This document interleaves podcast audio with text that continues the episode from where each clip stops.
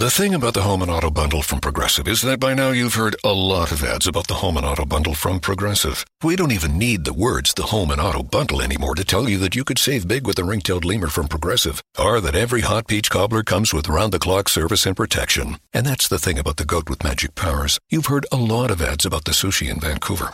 See how much you could save with the home and auto bu- with the shaman in the jungle from Progressive. Progressive Casualty Insurance Company affiliates and other insurers. Bundle discount not available in all states or situations.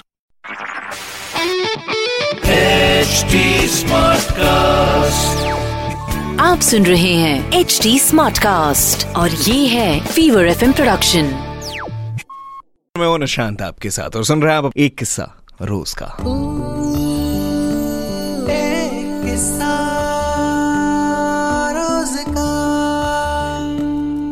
अब जरा समझिए आज इनका सवाल है। वो सिर्फ़ सवाल नहीं, हम सब के लिए डे टू डे लाइफ में फेस होने वाली एक ऐसी सिचुएशन है, जिससे इंसान बाहर नहीं निकल सकता। ये सवाल निहारिका का है इलाहाबाद से तो ये पूछती हैं कि हर रोज एक नया चैलेंज है, हर रोज। और इस चैलेंज के बाद एक बार को ऐसा लगता है कि अगर आपने उस सिचुएशन को ओवरकम कर लिया, उस प्रॉब्लम से ओवरकम कर लिया आपने, फिर दोबारा सामने एक ऐसी चीज़ आकर खड़ी हो जाती है कि लगता है, यार, अभी तो किया था, थोड़ा सा भी रेस्ट ना करूँ क्या मैं? तो ये चलता ही रहता है हमेशा, कुछ ना कुछ कुछ ना कुछ। इवेंट्स भी तीन महीने के गैप पे होते हैं, लेकिन चैलेंजेस कभी गैप ही नहीं लेते यार। हर दूसरे, तीसरे दिन एक नया चैलेंज उससे बड़ा चैलेंज हर बार हमें खुद को साबित करना पड़ता है, आखिर ये कब तक चलेगा? आई थिंक मेरे पापा शुरुआत से एक चीज़ सही कहते थे कि, बेटा, सरकारी नौकरी में आ आजा, बड़ा आराम है। But I don't think so कि सरकारी नौकरी में चैलेंजेस नहीं है, वहाँ अपने अलग किस्म के चैलेंजेस हैं। आपकी नौकरी में अलग किस्म के चैलेंजेस हैं। हालाँकि चैलेंजेस से क्यों नहीं भागना चाहिए और ये चैलेंजेस कितने स्ट्रांग आपको बनाते हैं, इस पर आज एक कहानी है जापान की जो मैं आपको सुनाऊँगा। कहते हैं, उगते हुए सूरज का देश इसे। जानते हो क्यों?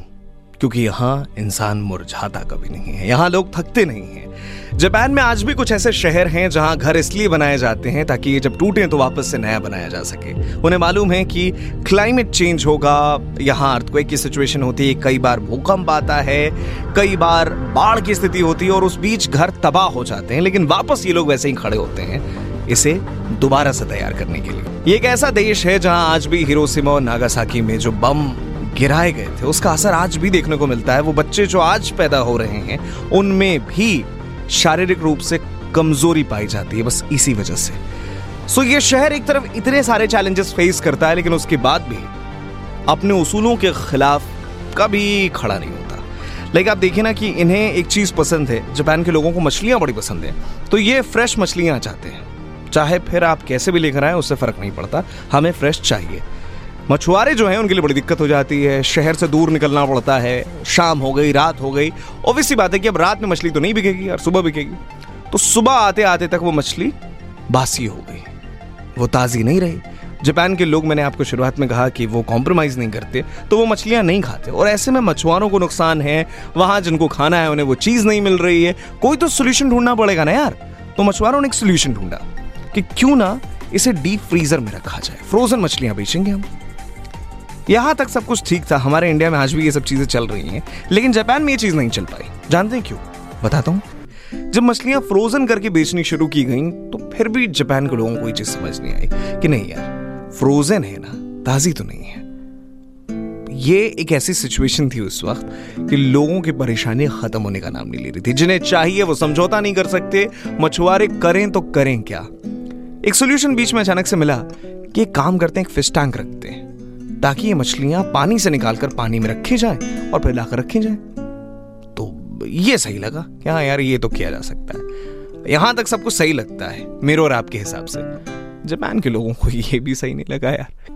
मछलियाँ फ्रोजन थी, तब पसंद नहीं आई। मछलियों को जब एक फ़िश टैंक में रखा गया, तब भी पसंद नहीं आई। वजह ये थी कि वहाँ से लेकर आने में, यानी एक लंबा सफ़र तय करना पड़ता था। उस सफ़र के दौरान मछलियाँ उस छोटे से फ़िश टैंक में तैर कर, कूद कर थक जाती थी और सुस्त पड़ जाने के कारण वो मछलियाँ वापस से ऐसी लगती थी कि नहीं यार, ये जैसी बासी मछली होती है, वैसे ही सुस्त मछली भी है। ऑलमोस्ट अधमरी पड़ी है। तो ये ज़िंदा नहीं है, ताजी नहीं है।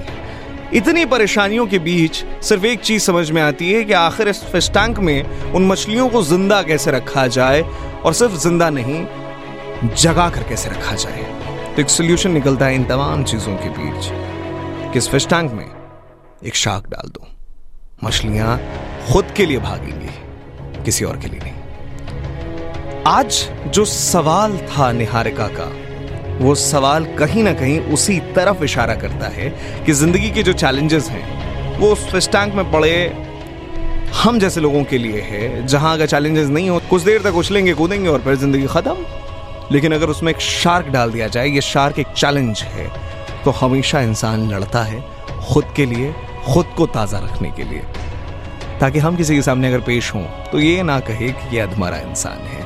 हमेशा खुद को ज़िंदा रखने के लिए चैलेंजेस हमेशा चाहिए। आई थिंक जवाब मिल गया आपको। अगर आपकी कोई प्रॉब्लम है आप मुझसे शेयर कर सकते हो इंस्टाग्राम या फेसबुक के ज़रिए। आरजे निशांत के नाम से दोनों जगह मिल जाऊँगा। टिल देन बहुत बहुत ख्याल रखो अपना।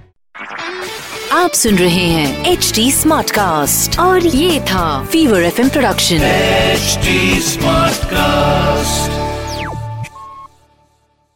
Simplify your federal agency's technology procurement with Connection Public Sector Solutions. Connection's dedicated account managers, commitment to exceptional customer service, and extensive catalog of federal contracts make IT purchases quick, easy, and affordable. Turn your challenges into opportunities and get rid of your technology pain points with Connection today. Learn more about what's possible with Connection Public Sector Solutions at connection.com/fed contracts.